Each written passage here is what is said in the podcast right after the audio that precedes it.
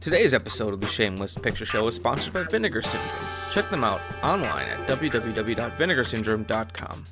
Vinegar Syndrome is one of the most interesting DVD and Blu-ray labels around because of their extensive catalog of horror, cult, exploitation, and vintage sexploitation films.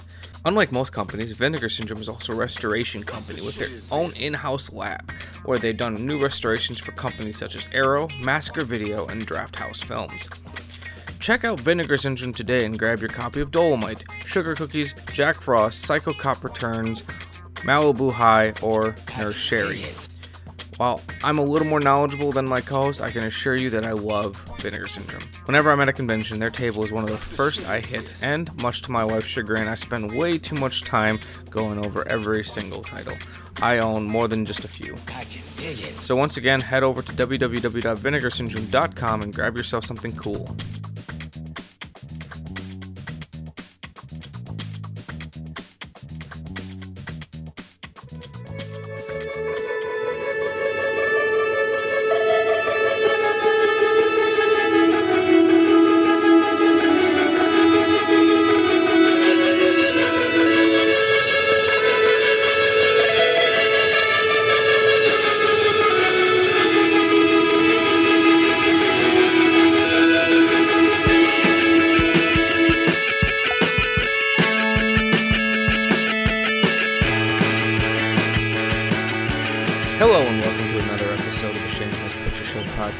I'm Michael Byers, and today I am flying solo. This is episode 16 of the show, and it was a last-minute decision to go solo on this one. Nick, as our listeners know, runs a public access station in Maryland, and while he's been really great about, you know, us always trying to find time to record this show, sometimes life just intervenes. Life, finds a way. You know, he's the manager of a station. He's got two children at home, just moved into a house very recently, and, you know, is also trying to have a social life. So I decided to come on this week and just jump on in and just do something myself. Originally, me and my wife Amanda were going to do an episode together just about her descent into being a cinephile, but of course, we were out of town for a little bit, and with our work schedules, she also couldn't do it. So today, I am flying solo. So, once again, here is another moment with Michael. I think this is the third time I've had to do this, and I enjoy them. I enjoy kind of just being able to pick a topic and talk about it. And today, I'm going to talk about a little bit about the obsession that comes with collecting. A big part of film culture, at least for those who are like me, is collecting and the art of the hunt. And I don't want to say it's easier now, because this is the golden age of being a cinephile, because there's so much cool shit out now. And not only so much cool stuff, but there's so much that is just great quality. I'm going to apologize right now, listeners. There's a lawnmower outside that decides to always cut the grass this early in the morning. So, it's just something we're going to have to contend with. But anyways, as I was saying, there's a lot of cool shit out nowadays. And not only that, but it's really great quality. Because film nerds such as myself and those same film nerds, like those of our sponsor at Vinegar Syndrome, care enough about films. You know, it's not just, you know, Gone with the Wind that gets amazing restorations anymore. No. Frankly, my dear, I don't give a damn. And companies such as Vinegar Syndrome or Scream Factory, Arrow Video, Criterion, they're all doing great things for cinema.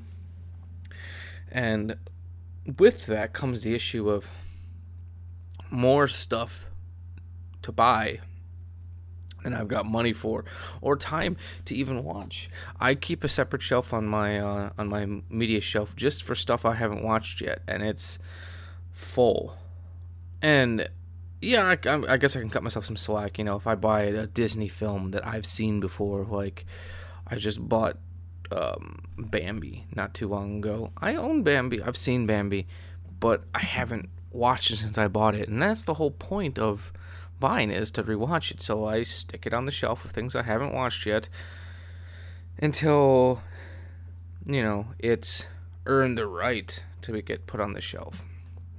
And as of my last count, I own about 730 movies. Actually, I'd say over that. I use an app called My Movies that has become a lifesaver. People collect as many movies as I do probably know this feeling, where you want to show people cool stuff that you find. So you lend things out, like I often do, and I got to the point where I was forgetting who I was lending shit out to. So I thought, you know what, I need to figure out something. And I used to keep a detailed spreadsheet because I am such a nerd. I couldn't just, like, you know, write, oh, I own a copy of Gone with the Wind. I don't know why I picked that film. You know, I don't just own a copy of Evil Dead. I had to write down who directed it, who starred in it, who wrote it, all this stuff that no one cared about other than me. But because of my obsessive nature, I felt it was important. But it was taking me forever to go through my entire catalog. And, you know, I also had to, like, separate if, like, this was a Criterion Collection, because that's important to me. A little side tangent, because this entire episode is going to be tangential. I don't know if tangential is a word, but it sounded good. When I first started getting into filmmaking, I was in high school, and I was part of a screenwriting competition for high schoolers. And before I actually knew who he was, I met a filmmaker by the name of Tate Bunker, who later on went on to become one of my professors at the University of Wisconsin Milwaukee for film. I first learned about the Criterion Collection because of him. He, in his, like, how the screenwriting competition worked was that everyone who wrote a script came in and sat down, and, you know, they wrote a script first. I want to say, like, maybe 50 students or something were chosen based on their first script to come in, talk to a bunch of filmmakers, and refine their script. And by going to, like, class by class, for lack of a better term, and, you know, learn things about structure and character and story. And I don't remember what Tate Bunker was teaching us, but he showed us a couple clips from one of his favorite movies, or at least that's what he told us, 8 and a Half. And only thing I remember from this, for some damn reason, is him saying, "This is 8 and a Half on their Criterion DVD," and he was saying that how Criterion is a mark of class, and if you ever find a DVD with the Criterion C on it, buy it, because it's probably considered one of the best films ever made. And that's all I knew about Criterion for a long time, but it kind of stuck with me, where Criterion for me is a class above.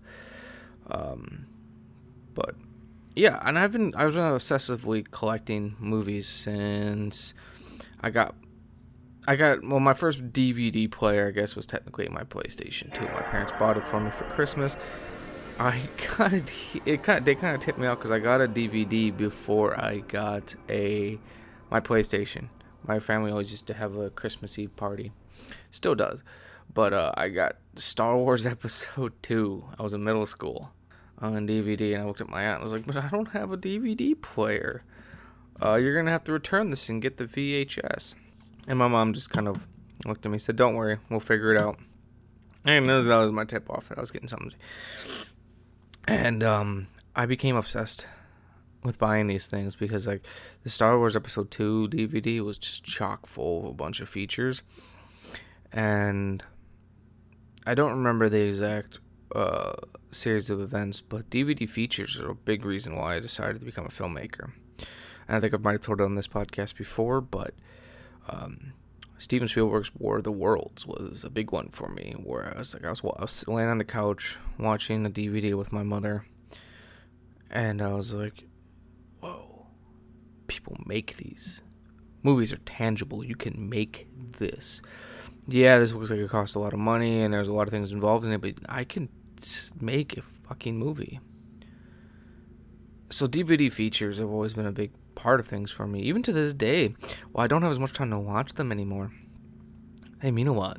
Hell, like, when I was reviewing this week's episode of, or this week's Blu-ray for Nurse Sherry, part of our sponsorship with Vinegar Syndrome, I didn't feel like I was done with it until I watched the interviews and other things on it. Like, it's just part of it. Like, I just love hearing stories. I love kind of being a fly in the... There's a lot to love about it. But, I'm a firm believer that to be a cinephile is more than just loving movies. It's an obsession. It's a passion. And everyone's obsession manifests in different ways. Some people obsessively go to movies, which I kind of do, which it's not, and not because I don't love to, it's just I don't have the time to. Some people obsessively want to make them. Some people want to obsessively buy them. Or, you know, sometimes you're like me and you're just obsessive. You're just an obsessive person. Like, I buy more things than I have the time for, and then I constantly ask myself, like, what is it, like, is it quantity or quality? You know, and it's, I try to sell things, to make money, to buy more things, but that's always difficult for me because it's like, it's rare that I buy a movie that I don't think I'm going to like. So it's like, oh, what do I sell this time? What isn't worth my time?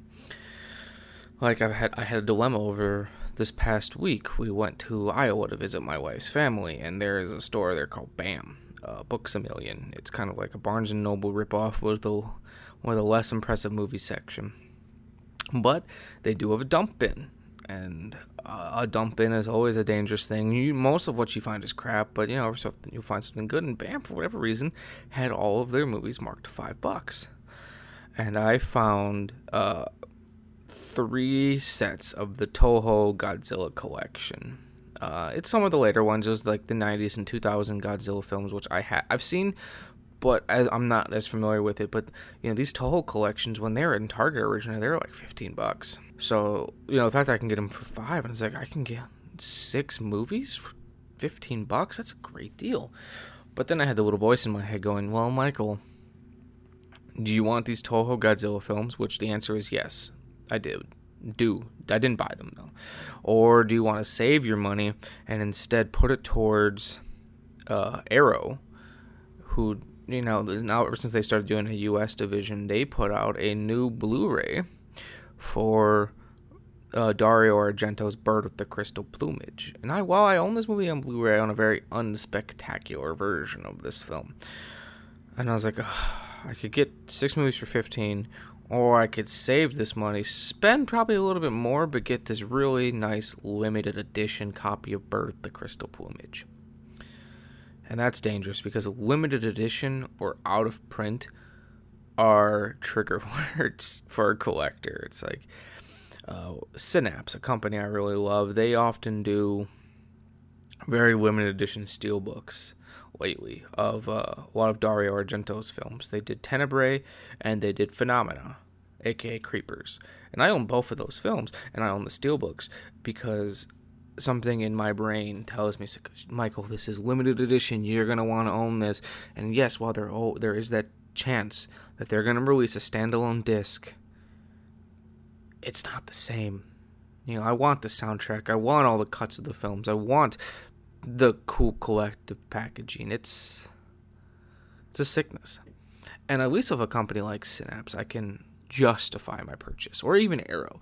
It's like, you know what, I can buy this really nice collector's edition from Scream Factory, Arrow, Synapse, or something. It's going to come with all these bells and whistles, good packaging, and I can justify that.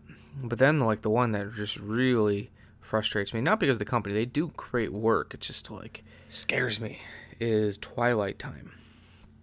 Well, they're not exclusively a horror company or anything. They do some horror titles, but, like, when they release something that I really want, I feel like I have to buy this because I think they're limited to either 3,000 or 5,000 copies.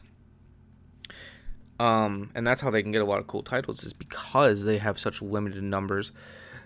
And then I'm, you know, I freak out because I feel like I need to own it. Like, I'm not a huge fan of it, but, you know, John Carpenter is one of my all-time favorite filmmakers. They released John Carpenter's Vampires, and I feel like I had to buy it because I knew if I missed it, I don't know if I'd ever have a chance to get it again. And, you know, there's nothing special about the packaging. There's not usually a lot of features. There's usually a commentary and some isolated film score, which is cool, but, like, I'm paying premium rates, you know, because they charge more, and I understand why. They believe, you know, there's a set retail price for a reason. but I've missed out on a lot of good films. I missed out on John Carpenter's Christine, which actually has gotten a Blu-ray release since, but I missed out on Fright Night. I missed out on Sam Peckinpah's Bring Me the Head of Alfredo Garcia, which luckily Arrow has put out a version of. I think they have a lot of Woody Allen's films, so, you know, it's this internal fear that I'm gonna miss something cool, because there's also the sad state of how the physical media game is going nowadays, where Blu-rays are probably gonna be our last very dominant form of physical media. 4K Blu-rays are, you know, picking up, but I've heard it said before, or like, how much better can they get? Yeah, I'm sure, like, Transformers or whatnot will look fucking stunning on 4K. And don't get me wrong, when I saw there's a Goodfellas 4K, like, I got really intrigued, but, because I've got a 4K television. I don't have a 4K player yet, that's the problem. But, like, how much better can they get? I'm fine with Blu-ray. Yeah, there's probably some titles I'll pick up on 4K eventually. Maybe prices go down, but the sad state of affairs is, you know, some of the movies, some of the very obscure movies I have, they might not ever get a better release. And there's some movies that haven't even made it to Blu-ray yet, and they might not ever. Which is why I'm a collector of everything. I collect DVDs, like, not as often, but, you know, if I can't get anything else, I collect VHS. I the idea that one day I might not be able to see something, might not be able to get something, legitimately freaks me out in a weird fucking way that I can't quite explain. And that, part of that's probably just the ADD and the OCD nature I have, but some of it's just, like, legitimate fear, like, especially because I'm a young man. I'm gonna be turning 27 this year. I'm not that old, but I've missed a lot. Being born in 1990, you know, I just missed the 80s boom, and I didn't start caring about movies until a lot later, into the 90s, early 2000s. So there's a lot I missed, and there's a lot I'm playing catch-up on. And then I think I might have said this in the first episode. It's like, you know, do I take the time to see, like, the big important movie like Full Metal Jacket, or do I, because I'm really big into the discovery, or do I, you know, go towards the more niche market and find stuff that I've never heard of that might get the same reaction out of me? And I feel like that's why I collect, is because I always want to be finding cool things and have the best of everything. And plus, in a weird way, it's about showing off. Like, not, you know, like, look how much better my collection is than yours, but it's like, I love when people come over and just look at everything that's on my shelf. And, because it's a very eclectic, idiosyncratic collection. There's a little bit of everything. And I'm also really fascinated by how people organize their movies. You know, I love the idea of, like, say, keeping all my Criterions together, or keeping all my Scream Factories together. Because I love when spines match up. But that being said, you know, you get, say, like, Scream Factory. Some like, releases have slipcases, some don't. And if I put them in numerical order of their release, they won't all look uniform. And that'll bug me more than if I just have them alphabetical.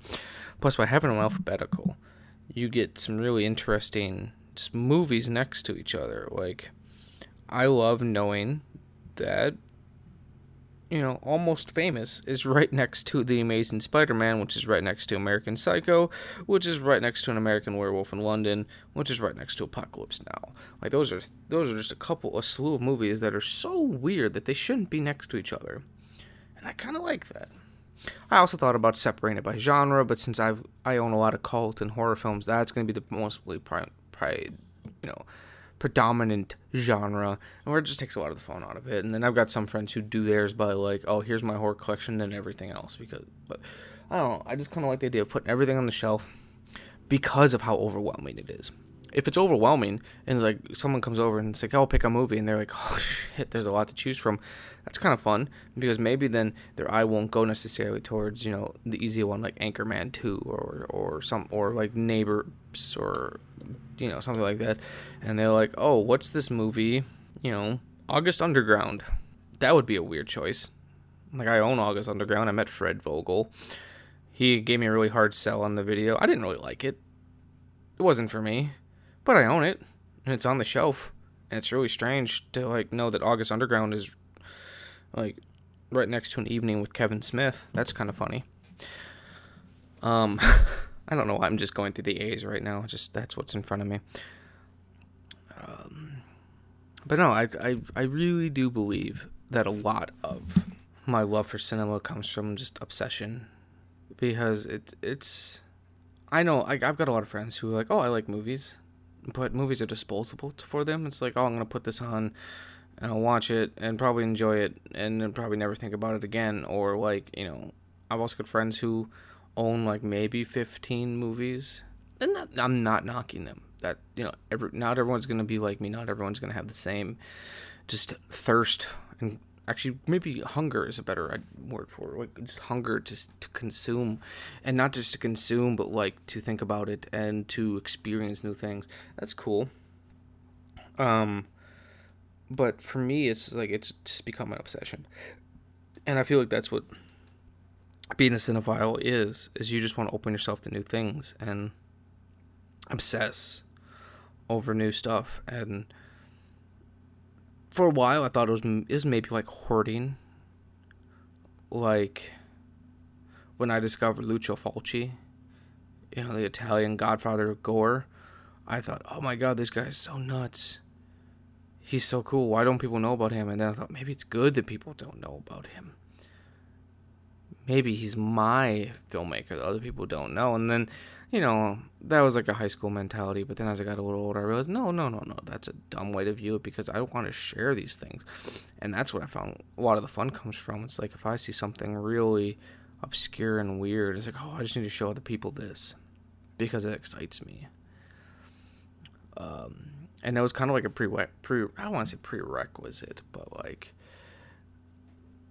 when I started seeing She's Now My Wife, Amanda, you know, I wasn't necessarily looking for someone who's super into movies. I just wanted to find someone who's open to liking them. And I think within like our first couple of dates, like we had watched John Carpenter's Halloween, because it's one of my all-time favorite films, and it's the reason I decided to go to film school. And then we watched Nicholas Winding Refn's Drive, because it was one of the best films probably I've seen in the last 10 years. And I think about that movie almost daily.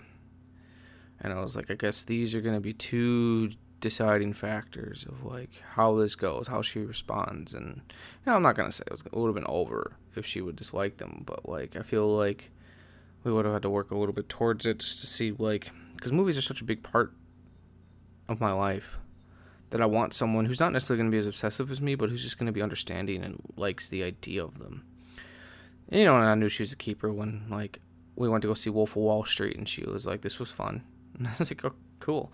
And then I think we saw Frozen afterwards, and the fact that we enjoyed both of those not goofy, but, like, just very different movies. It's like, okay, this could be fun. I don't really know where I'm going with this. The Moment of Michael episodes are always strange, because I kind of go off a topic, and I don't write any notes. I just talk, and I just like to see where that's gonna go. Me and my wife, because I always like to have Moment with Michael topics in my back pocket, just in case, for future reference. If there's any time I want to, like, if, you know, something comes up and Nick can't record or I can't record, I like having episodes on hand just in case, you know, when things happen. So, coming soon, my wife and I are going to record an episode about her descent into film culture and what it was like dating someone who was so into it, and just kind of see, like, how things change. And then we came up with an idea where we want to start. I've got reference books, one of them being 101 Cult Films to See Before You Die. And since I'm still continuing her film education, I thought this might be a fun way to continue it. I can't talk. Just watch through everything in that book and just record an episode on each one, just whenever we feel like it, and just have it available. I don't know. It's just something I'm kicking around. But before we wrap up today, I received a mystery package in the mail from my friends over at Vinegar Syndrome. After I gave them a very, very favorable review for Psycho Cop Returns, because I really loved that film and they did a lot of cool stuff to it. They sent me another package. I didn't know this was coming. They sent me a movie called Nurse Sherry, or Al Adamson's Nurse Sherry. Beth, I'm not going back there. Look, Beth, the only way we can get this thing over with is to burn the body. Now, for those who have seen The Exorcist, Carrie, and Ruby, here is new unspeakable horror in Nurse Sherry. From a doomed medical operation to the return of an evil human soul driven to evil in a strange and gruesome story from the other side of life. You know absolutely nothing about what you're dealing with. Don't be afraid. Take my hand. Come with me, Sherry, and I'll introduce you to the bliss that lies beyond the borders of hell. Living, breathing terror chills your flowing blood and shocks your nervous system cold in Nurse Sherry. It's the year's most frightening journey into the hidden world of the supernatural. And it soon becomes a nightmare of living hell and torment.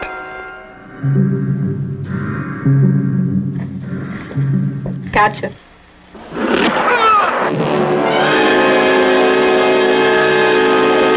If we were in the 17th century, I'd be inclined to diagnose her symptoms as a classical case of possession.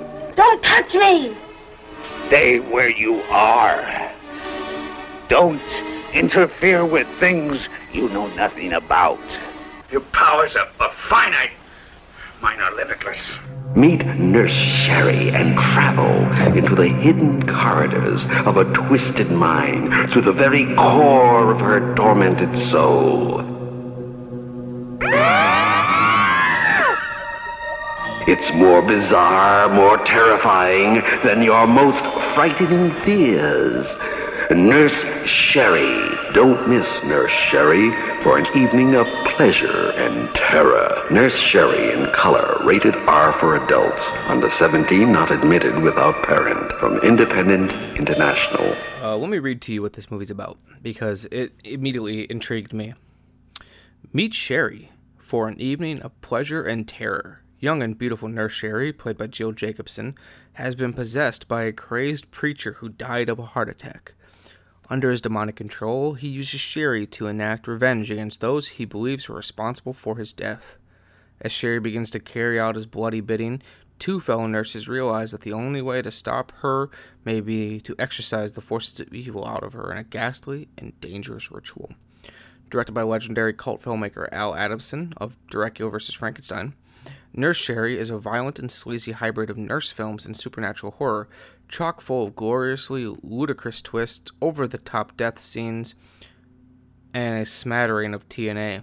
Vinegar Syndrome proudly presents Nurse Sherry on Blu-ray for the first time anywhere in the world, freshly restored in a 2K off of its original 35mm negative, and featuring all new interviews with its stars and iconic producer Sam Sherman. This was a strange film. Like, it was like a, if you took a kind of a sleazy nurse-ploitation sex film, removed most of the sex, and then added a added the plot for Carrie, you've got Nurse Sherry. As it said, Al Adamson directed this film. It's starring Jill Jacobson, Jeffrey Land, Marilyn Joy, Catherine Press, and Erwin Fuller. Al Adamson, I'm not super familiar with his work. He's a schlock filmmaker. But there's something about this film that, while I didn't love it, I kept thinking about it. And, like, I had fun with it. It's a movie I feel like it'd be fun with a group of people, and I'd like to show it to people. But I could not stop thinking about it. And it's not because necessarily anything was extremely well made, but there was charm to it, and I couldn't put my finger on it. And I started watching. This film features, the original theatrical cut, and then it's also got a exploitation version, which puts all the violence and sex back into the film. And it's fun for its own reasons, but and I was trying to get to the bottom of how I felt about this film. So I rewatched through most of the film with the commentary track by producer Sam Sherman. And I feel like what truly interested me about this film is the fact that I feel like everyone made this film with a different intention. Sam Sherman, his story behind it is really interesting because when he's talking on the commentary, it's very much about like he makes it sound like ownership of this film belongs to him. And like not physical ownership, but like creative ownership, where he's constantly talking about how he was working with Al Adamson, he's trying to elevate this film above, and this is the way he talks about this film. Like he views it as being a bigger, more interesting production than it really was. He's talking about his collaboration with Al Adamson, who he has got, you know, very nice things to say about, but really realized in the end that he wanted to make this film a step above. So like this entire film was shot in 16mm. And then he went back and realized, you know, this movie needs more, and decided to do reshoots of the film on 35mm. So some of the stuff looks really good, and like he added like car chases and scenes of possessions and whatnot, and it was just like nuts. And then Marilyn Joy, who is one of the actresses, she had a great time with this film because she was a burlesque dancer, had no problem getting nude, and just had a grand old time. But then, like, and also had, you know, nothing bad to say about director Al Adamson. But then the strangest interview on this disc was from Jill Jacobson. You know, when she did this film, she was fresh out of college, had a degree. She harped on that a couple times. It's like, you know, whenever like she'd do a nude scene, she's like, why am I doing this? I've got a degree. And I thought that was funny. It's weird. She said she blocked out most of this film. And she got, from what she said, she got super method while making it. So much so that she, like, on camera and off camera, she believed she was possessed by the devil, according to what she says. So it's like, here's this woman who honestly was cast because she's got big cans, who is getting so into this role that she felt that she was possessed by the devil. It doesn't remember making a lot of it, and said that like she didn't really know how to feel about Al Adamson, was just looking for his approval. So it's like, here's these two really like the producer who's just trying to make, in his mind, a great picture that's going to make money, which from what I heard, it made money. You know, Marilyn Joy, who just, it's a paycheck, it's fun for her, it's whatever. And then you got Joe Jacobson, who's just like, I was possessed, or at least I thought I was possessed. And it's like, here's these three really strange, interesting stories. And I was like, I thought the making of this movie was probably more fascinating than the movie, you know, and nothing against the movie, but I do have to say, Vinegar Syndrome, they are doing wonders for films that should not look as good as they do. And the thing I also really appreciate about Vinegar Syndrome is they are really good about, if there's something potentially wrong with the print or their Blu-ray or whatever, they put a message up right at the beginning and say something along the lines of, you know, here's what we had to work with, full transparency, this is not going to look the best because this is all we had available. And they said that about this one, since, you know, 16mm, they knew it was going to be, they shot in 16mm, they had to blow it up to 35mm to project it.